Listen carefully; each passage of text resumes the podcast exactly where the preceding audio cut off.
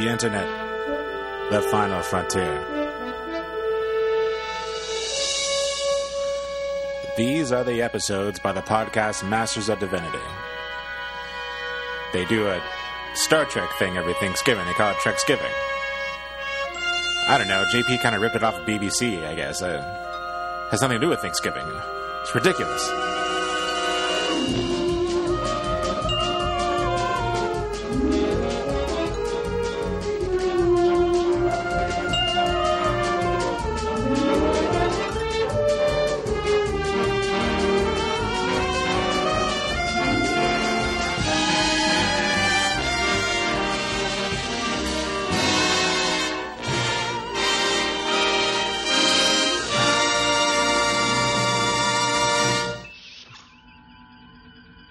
Got that uh, LaCroix going. All right. He's he's, he's Drinking like- LaCroix with a NSYNC concert shirt, our first album shirt on, and those thick rim glasses and those like really hip headphones. Man, like Yeah, yeah. Says the Tosh of our group. Just keep digging. Oh. people love people love his comedy. People love his comedy. Lots of pe- he's people made love lots of NSYNC laugh. too, man. people, people. I'm not actually making fun of NSYNC. I'm making fun of the fact that you're like I'm just I'm not making fun of anything. I'm just sort of acknowledging that you are sort of Right. like er hipster in this. Let's just be honest here. That's because I work and I'm up late, so I'm too lazy to put my contacts in my eyes. Um, NSYNC is the greatest group of all time, and um, Lacroix just tastes good. It's not because it's cool. I just like it. And it's healthier. Right. I, I have I have a ton of LaCroix in my fridge. Don't get me wrong. Like I love LaCroix. I love coconut LaCroix. How, how It's sad just it's is just it? the whole thing together is just a very No. a very amazing image. That's all I'm We're gonna, acknowledging. have, we're gonna have an entire episode that is nothing but an introduction to episodes with this uh, rant here. But yeah, except I was depressed when they they they've now said you know that like Lacroix rots your teeth. What? Oh yeah, it eats away the enamel of your teeth. Oh, man. However, they say that like the world's ending, but if you really read into it, it's like, but nowhere near as much as soda. So it's really not like a big deal. They're just trying to How? How make does it- something that people evil. The carbonate, the stuff in it, the carbonation and stuff, it throws off the pH in your mouth Uh, and causes enamel to erode. But again, they're like, but not even close to the level of like a soda. So I'm like, Yeah, well, okay, like so if I still don't drink soda and drink this, I'm still doing a million times better. So why are you ripping on me? Yeah, like lemon juice, lemon like lemon like like lemon in water is like Yeah, like- horrible for your teeth. It's actually worse for your teeth than if you were to drink a Coke every day. We are born into a world that's trying to kill us, guys. Come on, why are we surprised? Yeah, we, we already knew that. The the Andromeda Galaxy is slowly collapsing into the Milky Way. Hey, speaking of space, uh, you know, Ooh, segues. well, first of all, uh, th- thank you for joining us. This is Masters of Divinity. I'm your moderator, JP, and I'm here with Father Chuck and Matt Wells. Uh, if you didn't already know that, Hipster, Um, well, apparently. hipster Matt. Um, Yeah. hey, Stop. hipster Matt. Father Chuck and hipster Matt. That's Yeah, I I, that I like it. I like it too, even though Chuck is more of a hipster. But I don't know. Matt has his moments, like uh, like right now, for instance. Um, You could the look on Chuck's face. That's a discussion later. We're going to talk about these monikers later. I mean, Staff I- meeting. Well, the Guys, thing is, is all through Guys, seminary. we don't get along off the air. If you're listening, this is leading to a war. As soon as we stop recording, we all battle it out, and um, it's it's not good, guys. We're in a dark place right I, now. But I no. The thing is, why why I gave that look is because I I uh, all through seminary I was told that I was a hipster, and I mean some of it was like in. I'm, I'll be honest. I'm going to be it's Advent. I'll be a confessional person right now, and that is some of it was intended because you know I was having fun. None of these people knew me. I could do whatever I wanted. Um, but I um, you know I wore a lot of V-neck shirts, like deep V-neck shirts in seminary and I listened to, you know, I've always listened to kind of weird, obscure music, but it's only because of my strict religious upbringing that sort of forced me to have to listen to weird, obscure music because that's that's how I could anyway. Um, so I was accused of being a hipster all through seminary. So it's nice. It's nice to have someone else take it on for a little while because it's exhausting to hear it from people. For me, You know, I wonder. I wonder if there is a a, cort- a cultural correlation between the Christian culture, which was big with like our parents' generation raising us and stuff, and like Christian media that was always like 10 years behind what's modern and cool. Right. A correlation between that and the hipster movement, which is about 10 years behind the things that were cool. Like if it kind of did move over from a bunch of kids raised in a a setting where all they could do was go back to things that used to be cool Right. and bring it back. Right, like you know, I was allowed to listen to like the music my mom listened to when she was when she was growing up, but I couldn't listen. You know, I wasn't really expected to listen to the stuff that my friends were listening to. So that meant that I had my options were like I could listen like secular music, I could listen to like the Beatles and stuff like that. Um, but then, um, and then, but then within the Christian world, like trying to find something that was even remotely equivalent to what was popular at the time, required you know forced me to listen to like Tooth and Nail Records, which was a, you know Brandon Ebel started a super hipster label out of Seattle with Tooth and Nail Records, and so I got exposed to like Starflyer 59, Joy Electric, MXPX, and and some things like that, which I think helped lead me in that in that direction.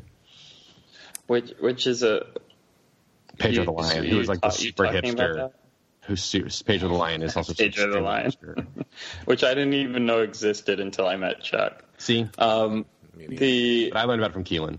And the funny thing that you brought up with that is I'm starting to see as a parent how easily it happens with my own children is the parental double standard of like you can't be involved with this culture it's evil but the stuff I enjoyed when I was young you can listen to that because that's still cool when it's like um have you listened to the stuff you used to listen to that you say is okay? It's just as bad. Like if you want to say it's bad, it's just as bad. It's just it's masked in a different sound because that's what you were into. Hey, you Like- can not listen to Ariana Grande. Nine Inch Nails is totally okay though. Yeah, exactly. that's of our that's our equivalent. Speaking of listening to old music, how about James T. Kirk listening to the Beastie Boys in the Kelvin timeline? I- I'm, trying, I'm trying to help segue. Hey, let's get into our actual topic of this portion of the. uh, anyway, guys, happy Thanksgiving. um, happy Oops. Thanksgiving. Uh, you know, you, if you're listening, yes, we messed We're- up. we're- It's not Thanksgiving. yeah, uh, we're we're sorry for uh, being absent for so long. Um, we we planned an, an episode to come back uh, a little bit earlier, a couple weeks ago. uh, Um, you recorded an episode. we recorded an episode, uh, a nice, a very nice, touching tribute to Stan Lee. Um, an episode that I think is actually probably one of our best. Uh, but uh, I had some technical technical difficulties, and uh, it's it's uh, it, it gone. and and by technical difficulties, he means he deleted it when, uh, by accident, cleaning out his computer folders. he just deleted our, our podcast. No big And, uh, deal. I, I went through a, a deleting frenzy because my laptop warned me that it was running out of space because podcasts take up a lot of space, um, and so do movies that you download off of iTunes and stuff. Probably those more than bad. uh, and also videos you, you kind of make in your spare time. Um, so uh, it, it, it got caught up in a, in a bit of a frenzy, and I apologize for that. Um, rest in peace, Stan Lee. Um, Yeah. you, you were uh, you were uh, Excelsior. Um, but on this episode, we're going to talk. This is sort of like one of our fixtures uh, of Masters of Divinity, which is Treksgiving, where we talk about Star Trek during the season of Thanksgiving because we are so thankful for Star Trek. Uh, it is a little late, but uh, who cares? We're going for it. That's it. Um, so, on this episode of Treks or Treksgiving or whatever, uh, let's. I want to ask Matt. Matt, you, you've you've been watching Star Trek Discovery. Watched. I'm com- completely caught up with everything that is currently um, in existence. And So none of I- us I watched it. and none of us have watched Discovery either out of uh, well, it just hasn't been convenient Protest. and some of us uh, actively avoiding Star Trek Discovery. Um, so I, I'm interested in hearing uh, Matt. Are we are we missing anything?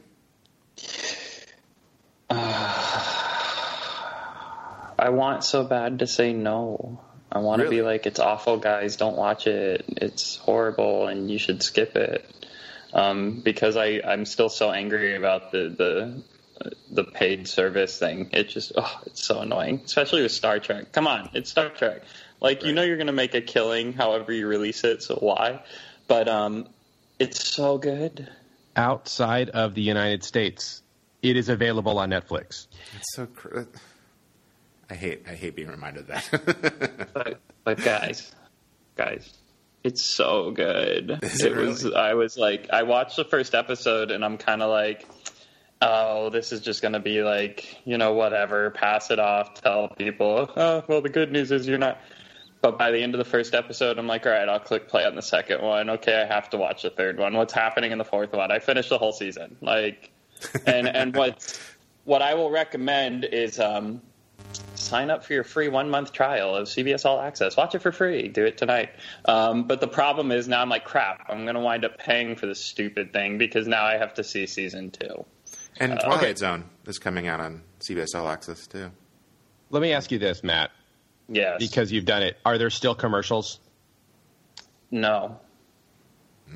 No, there's no commercials. It's um, Does that sway you a little bit, Chuck? It, it actually does.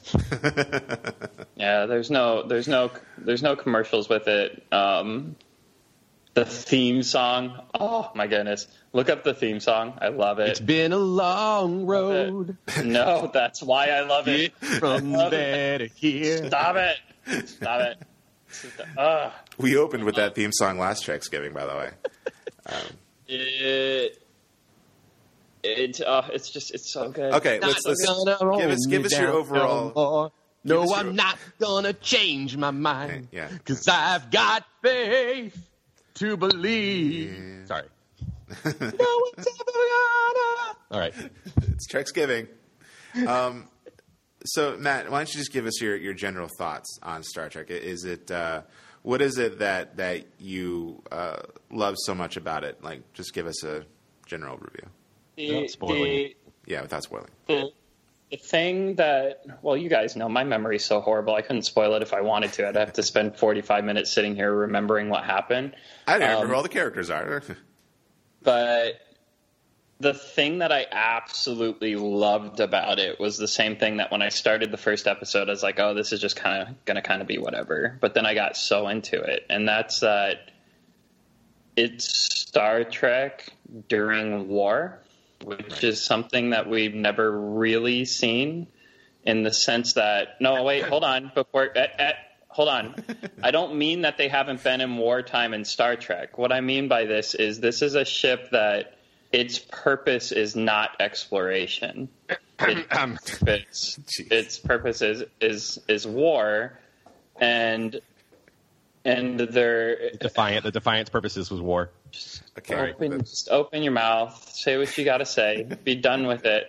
I, I, just, I Um, was I was just pointing out to you, sir, that the uh, that the Go that the final four the four seasons Sorry, the four se- the final four seasons of Star Trek Deep Space Nine dealt with the Dominion War. It was a time of war for everyone and indo- involves the USS Defiant, a ship designed by Benjamin Sisko for the sole purpose of doing war with the Borg. Okay, I'm done. I'm out. It's fine. Look, Chuck, let's be honest. I never saw of Deep Space Nine because I, I didn't get into it when it came out, but that's because I was younger and I was naive and I was stupid. It's not your fault. Um, and it is not Deep Space Nine's fault. And now there's a billion Star Treks, so catching up is like. Uh. Anyways. Um, a Sorry. It- it- Star Trek fans, could- Star Trek fans are pedant, are, are pedant, pedant, pedants, pedants, no, pedant, pedantic. pedants, whatever. And uh, and I, I just I, I I- I couldn't. I'm sorry. I'm sorry. I'm sorry, Matt. no, no, you don't have to I think, apologize I think I was you're possessed by right. soul father fun for a moment. I just I couldn't. You you don't you don't have to apologize because you're right.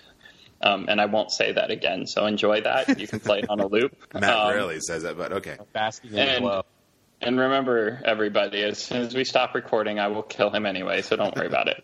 Um, but I I just I really got caught up in the the way that this un, the Star Trek universe, the way it plays out in a situation where you can see kind of the beginnings of what the Federation will become, but during a time where they're not like the peaceful. It's it's very much like a time of there's paranoia amongst people on the ship with each other. There's there's fear and anger and fighting. So the way that the uh, the crew interacts with each other and the way that they talk to each other and the way that they see other race like races of aliens and stuff other civilizations it's not this like wide-eyed wonder of let's go find out what they're about it's this cautionary let's be careful and um, approach this and see what's going to happen and be safe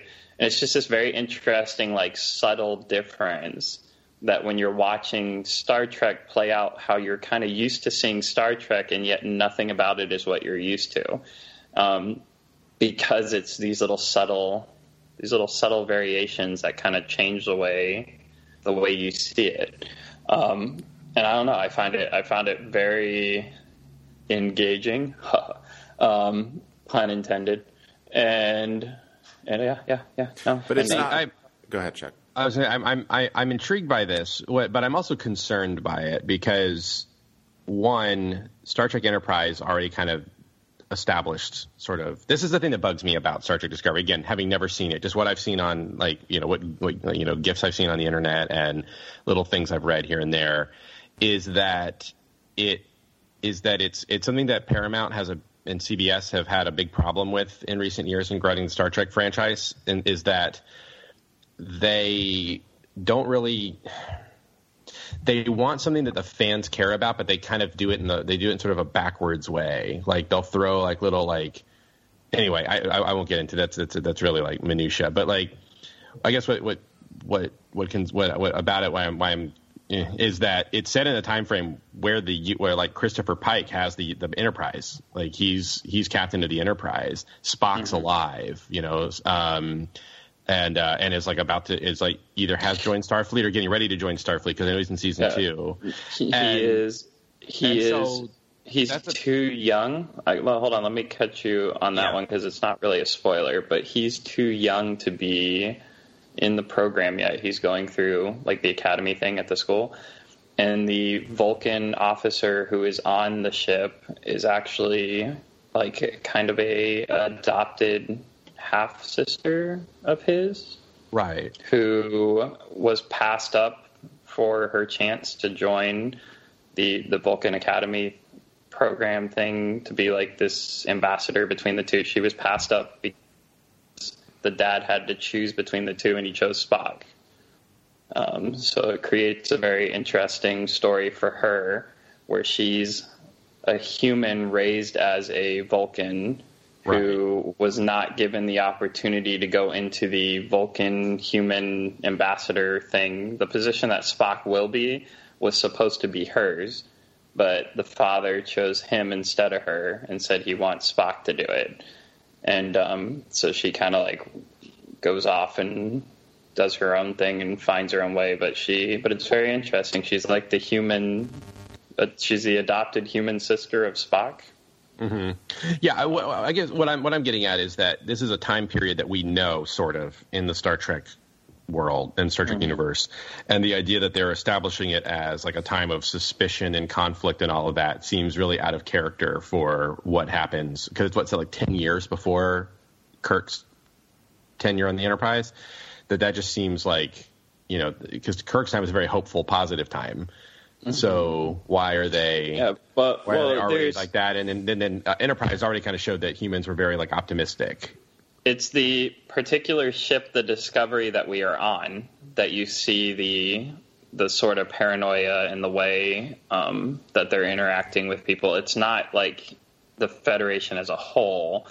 What what you kind of get from the show is that the Federation is trying to be what it's going to become, but they're at war with the Klingons. So what they've had to do is basically they brought in this captain who um, who is given permission to basically win the war however he sees fit to win it because it's it's kind of like um, nothing can progress as long as this is happening, sort of a thing.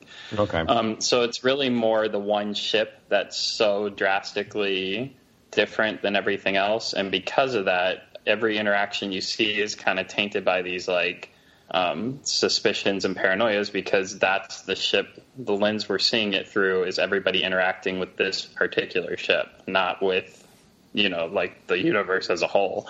Gotcha. Um, and very much plays into where the show goes. So the story really explains, and I won't, you don't have to worry about it, I'm not going to spoil anything, but the story really does explain why this ship is that way and why people who interact with it later, you know, kind of figure out what's going on and why everything around around the ship is kind of like tainted, sort of a thing. Um, Well, but but it's also but it's also difficult. Sorry, JP, but it is also difficult, especially for somebody like me who hasn't had the opportunity to like be the guy who sat down and watched every episode of every other Star Trek. Um, it's also difficult because there's so much that they introduce when you do a show that's like a prequel. You introduce so much that's so obviously a big deal, but was never talked about, sort of a thing. So it's like, oh, okay, this existed, but we just forgot it existed later, sort of a situation. You know what I mean? It's hard when they introduce stuff and it's like, oh, so we just kind of forgot this. So I am curious to see if like later they find like a very Star Trek way to explain why certain things just sort of vanished out of existence and were never like another thing that was revisited later because for example this isn't a spoiler because within like the first episode you'll learn about it but for example they're attempting a new form of space travel that's not a warp drive right. it's like a A spore drive. it's a spore powered drive. And it's like if that existed, whether or not it worked, it would have been something discussed in Voyager. When Yeah. you're stuck on the other side of the universe in the middle of nowhere and you need to find a way to instantly jump across the entire universe, you would have been like, hey, isn't there these accounts of the spore drive that they had? Like, they would have brought it up. So it's like you can't create something that was such a big deal and was like the center of the federation at that point and then it just isn't in existence after that Right. That's the thing I'm talking about in terms of like the fan stuff that they they seem to just not. You know, this is a group of people that, that, that we we thrive on the minutia of Star Trek, and to just sort of ignore that. It seems like a betrayal of why people gravitate to Star Trek. But again, like you said, they could come up with an in-universe, or they or they provide gaps so the fans can sort of fill in those gaps, which is always a fun thing to do too. But the um, but yeah, because like you talk about that, like the Spore Drive, it kind of reminds me of the thing in the Kelvin timeline, which is the, the for those who, who who don't know, that's the term that's used for the um, the three movies that were that, that recently came out. Um, that's the Kelvin timeline. That um, in the first movie they have established that Scotty has developed an algorithm that allows for the transporter basically to like make every starship in Star Trek obsolete. And yeah. and then they and then they use it in Star Trek Into Darkness. Khan uses it to oh sorry, John Harrison uses it to um to teleport from Earth to to Kronos in like a second, right? Um and that's a thing that why, why where'd that go? Uh, but but that but see but that's something that Star Trek already found in my opinion a genius way to have free reign with whatever they want to do and that was the introduction of the Kelvin timeline because the Right. second they jump started a new timeline they could literally create anything do anything and you can't argue because it's a different timeline so my thing is, so then why do you go back and try and make a show that doesn't exist inside of that? Why didn't you just make this show right after the events of that and have this show take place in the Kelvin timeline so you don't have to worry about trying to explain Right. every little thing that you you decide to do? Because if you jumpstart the timeline, then we're good. Like a Star Trek person can't argue with like you can't create that kind of a phaser because it didn't exist when when Spock needed. It's like no, but this timeline didn't exist. We can create anything we want because everything's different because of how this timeline started. Um, and it also would have fit. It would have been this when I watch the show, and that's literally one of the things I'm thinking. I'm watching the show going, it fits within the the atmosphere, the universe, the the feel, the look, the characters. They're so perfect for the Kelvin timeline that I'm Yeah. like, why didn't you just say that's where it is? Not to mention the the um the, the famous Abrams lens flare thing. I'm so sick and tired of seeing that in this show. Every single camera is shining light behind them and glinting off the lens. Um, but anyways, my guess my guess is is that CBS and Paramount have this bizarre relationship where Paramount can distribute movies but not shows. And my guess is because um, because um, Kurtzman is involved with the with Discovery that they initially wanted it to be a Kelvin timeline based show, but some kind of agreement with the distribution said that CBS can only distribute stuff in like the original timeline. They can't have anything that's adjacent to the movies. And so they were sort of forced to put it in the original timeline. That's my guess. Yeah, it's just uh, they're just kind of aping the aesthetic, just because they think it'll draw more new viewers who are more familiar with the Kelvin timeline, probably. Right, which is, and that's the thing that I've also been very fascinated by in the Star Trek world. Is like, and it's the same thing in comic books. It's like the, the we got to get new viewers. Yeah. But like, who who do you think that new viewer is? Like, you think that if we make it less like what Star Trek is, that we're going to get new people. But like, I've got a there's a girl here. She's a middle school student that is in my that's in my Christian fellowship group, and she just recently discovered Star Trek with her dad, and she loves it, and is not a huge fan of like the Kelvin movies and all that because she likes she likes the. I mean, her favorite show is Voyager for crying out loud, um, and um, and you know, and so that's that's a that's a parental problem. That, that that was a parent's fault. No. parents must have been Parental error. Voyager fans and I've introduced talked- her to that. No, I've talked to her dad. Her dad is like a hardcore DS9 fan, and he and I've talked a lot about DS9, and he's like, yeah, he's like, Linda doesn't like it. She won't get into it. Yeah, well, DS9 is like the hipster of Star Trek, so that's kind of like the equivalent of your parents having tattoos and saying these are cool, you should get them. Um, it is kind of understood among the Star Trek fandom that Deep Space Nine is the best series. That's I, I what the think hipster. Kelvin's a hipster Star Trek, isn't it? Like, isn't that kind of Nah, nah, Enterprise. no? Enterprise is hipster Star Trek okay, because it's got there's a, there's a, there's a degree of ironic appreciation for it. Chuck, That- that it, is it's true. it's widely accepted among Star Trek fans of what age? Because if it's around your age, that would be the hipster Star Trek fans who are the widely accepting Deep Space Nine as the greatest Star Trek. Oh, like it's just out. I don't know what the age of these people are, but that's just what I've, uh, that's what everyone I've ever known who's into Star Trek tells me. They're like Deep Space Nine. That, before I ever watched Deep Space Nine, they're like Deep Space Nine is the best Star Trek. You need to watch it. Um, Yeah, no, they I, told you that while you were sitting at the coffee shop. actually here's where the maybe here's where the um, here's where the um, here's no here, here's a good debate on, on hipster Star Trek, right? Uh, Enterprise is probably legit, but but there are people out there who acknowledge that um, that within the Star Trek fan uh, fandom they they consider um, Galaxy Quest to be part of the family. so that might be the that or um, the Orville. Those might be the. yeah. I mean, there there has been um, It allows for a certain degree of superiority. at certain Star Trek conventions, or I guess the Star Trek convention in Las Vegas, which I guess is like the official one, right? Yeah, which we have to. At some point. That'd be so cool. Um, they they do like countdowns where they have an entire audience rank the Star Trek movies, and Galaxy Quest always makes its way into that list. Yeah. Aren't they, aren't they still working on a TV show of that? Yeah, Yes. Paul Scheer is one of the writers. Yeah. See, I It's gonna don't. be an Amazon joint. I I'm kind of excited about that because of Paul Scheer's involvement. Yeah. But at the same time, now that the Orville's out there, I think it's completely unnecessary because I feel like the Orville is such a great equivalent that It's like why, an equivalent and a riff at the same time, which is genius. Yeah, Well, it's what I- why try? Well, that's like when Galaxy Quest came out. What was it? What was surprising and what we loved about it is it was like it was a parody, but a genuinely good. Like if it were a Star Trek movie, it's like a parody of a Star Trek movie while purposely being an also great Star Trek movie. Like it, you know what I mean? It just they Yeah. they played it out in a way where it's like, Maybe. look, we're totally going to point out how ridiculous and stupid this is, but we also love it, so we're going to do it how it should be done and treat it the way it should be treated. So you got this like Yeah. goofy comedy that was still a great like uh, I mean when it came out it was like the best Star Trek movie we'd had in a long time when it came out.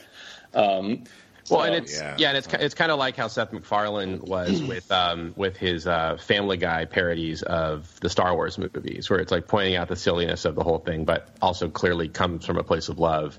Yeah. Um, and then you know that same aesthetic and and that same sensibility made its way into Orville. But I will say the thing with the Orville, I love the Orville.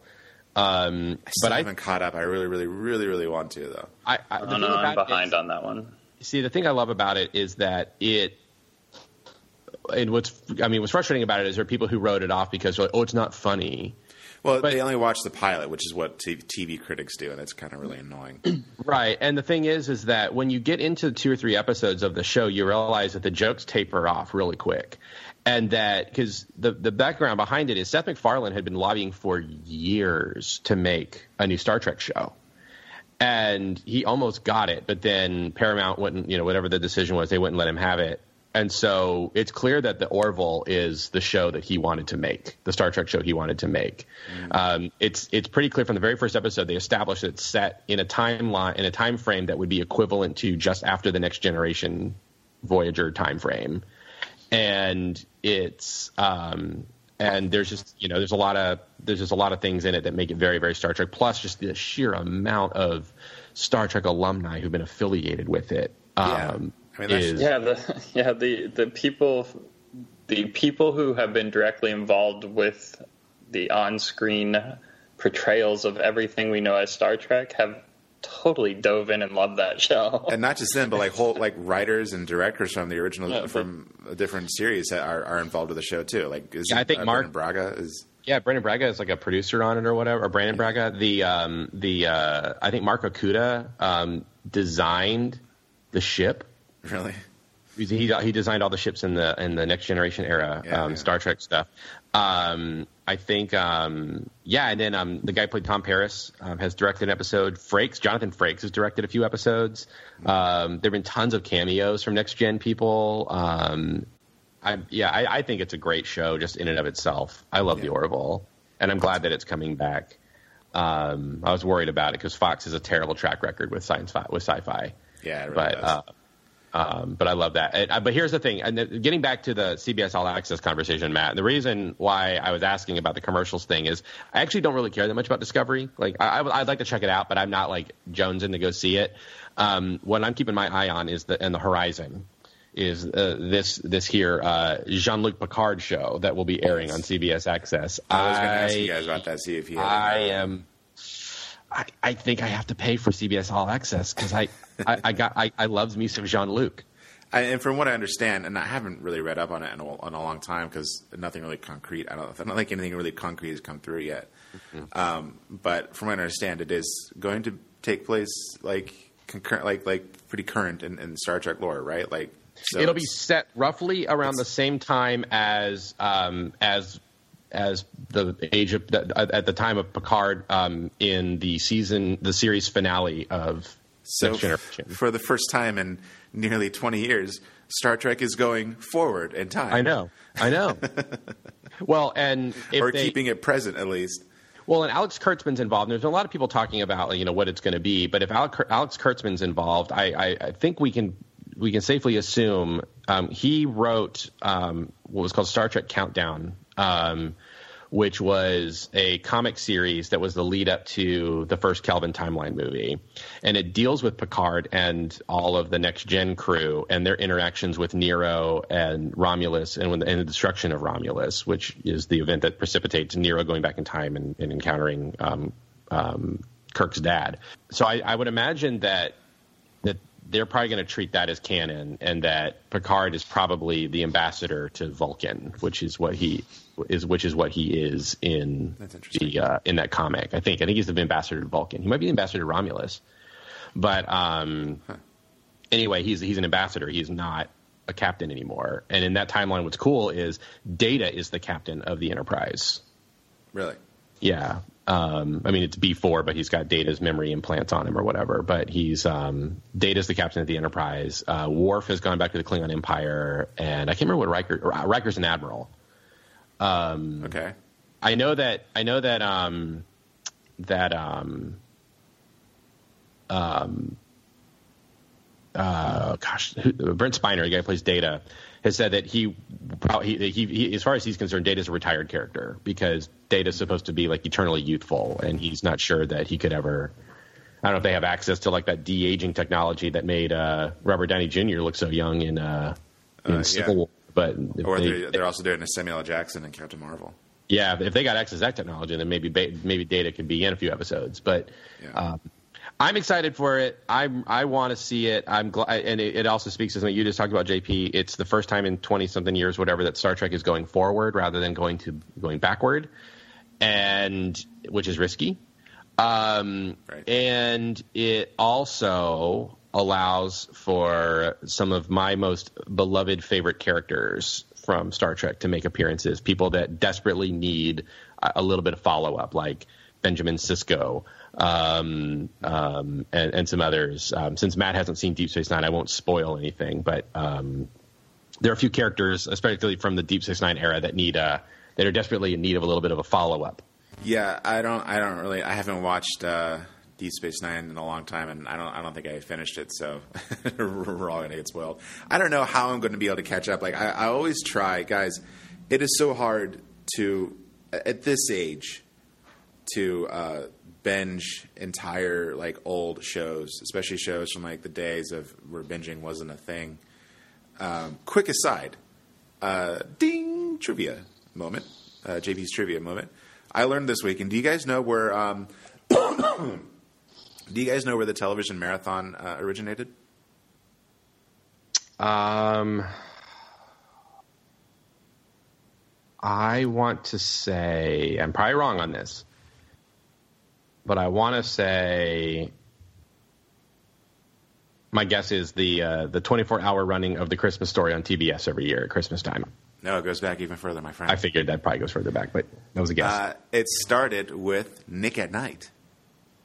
oh right, Uh, because what they would do is whenever they would introduce a new show and announce, "Hey, we, we got the license for a new classic show that hasn't gone into you know, reruns yet," or when they get got rid of a show out of the rotation, they would always do a marathon, and it was inspired by the two guys who created Nick and Night, who used to be radio DJs. When they would do marathons of bands and stuff, they're like, "Well, what if we did that in TV?" And so Nick at right. I Night totally forgot about that. started the marathon, and that's uh, that's where that's how we get binge watching.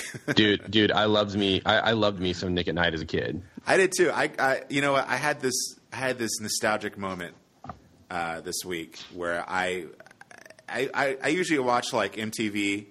Uh, old MTV commercials and idents just to kind of get creative ideas for our own kind of marketing strategy and stuff. Yeah. And um, on my playlist, the, uh, the Nick at Nite promos came up. And I was like, whoa, I haven't watched these in years. And I was like, wow, they took me back. And I just made me, it just made me remember how much I used to love Nick and I as a kid watching Green Acres and Dick Van Dyke. And Yeah, uh, dude. What about you, Matt? Do you remember Nick at Nite?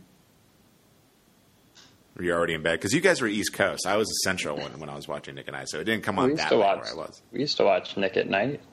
I love I- Lucy. I Dream of Jean. Like, yeah, dude.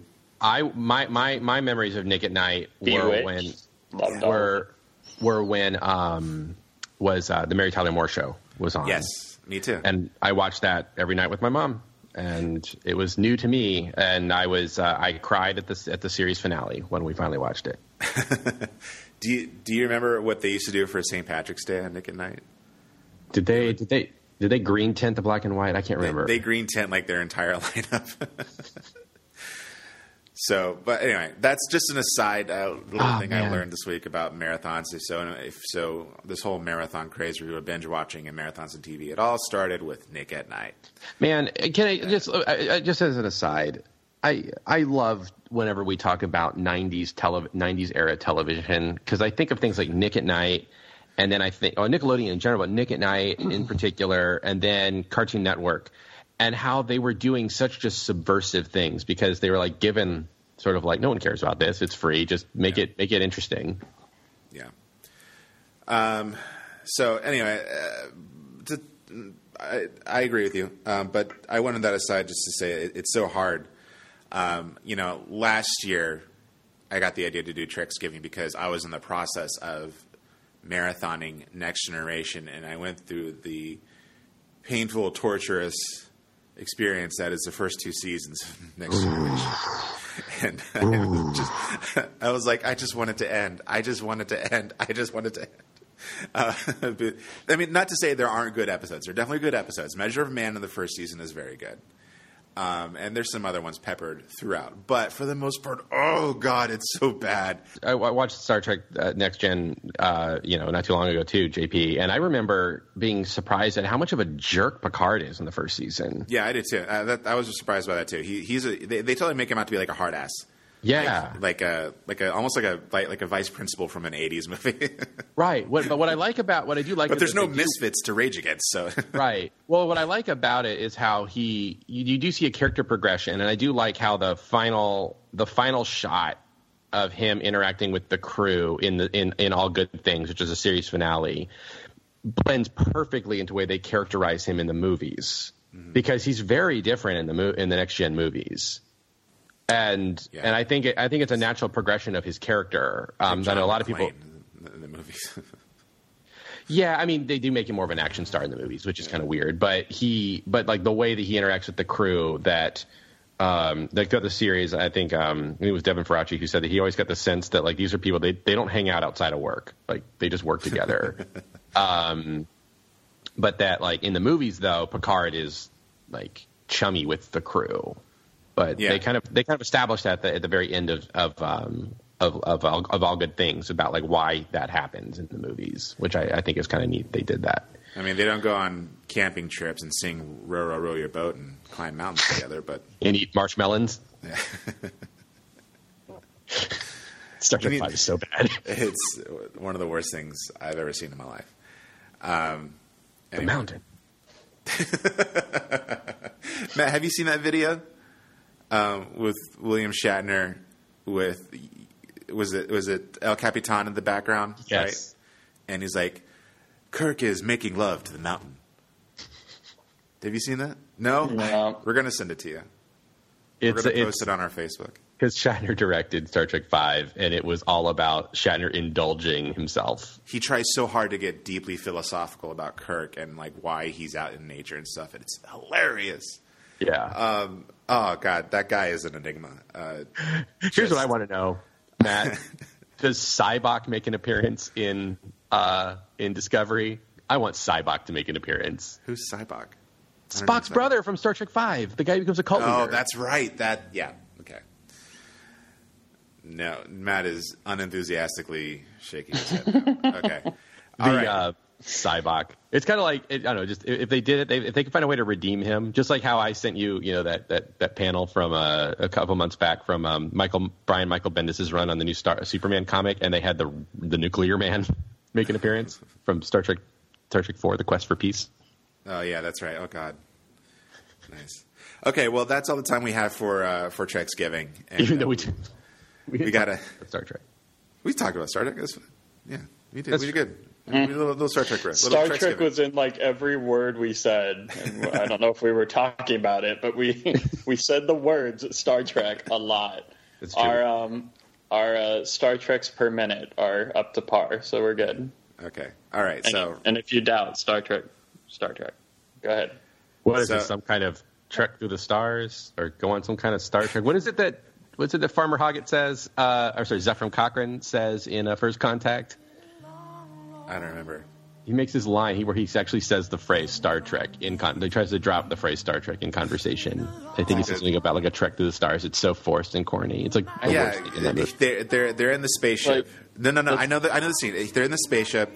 He looks to Riker and he looks he looks to LaForge and he's like, "So this is some sort of Suicide Squad."